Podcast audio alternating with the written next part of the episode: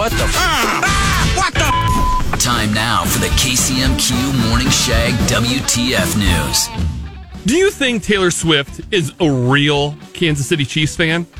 Do you? I bet she can't even name three of their songs. I bet you're right. Tom Brady has said he is down 10 pounds since retiring from the NFL. In other words, he is still guilty of deflating. And finally, the average American takes six photos a day. And just so we're clear, that's six more photos than I want to see.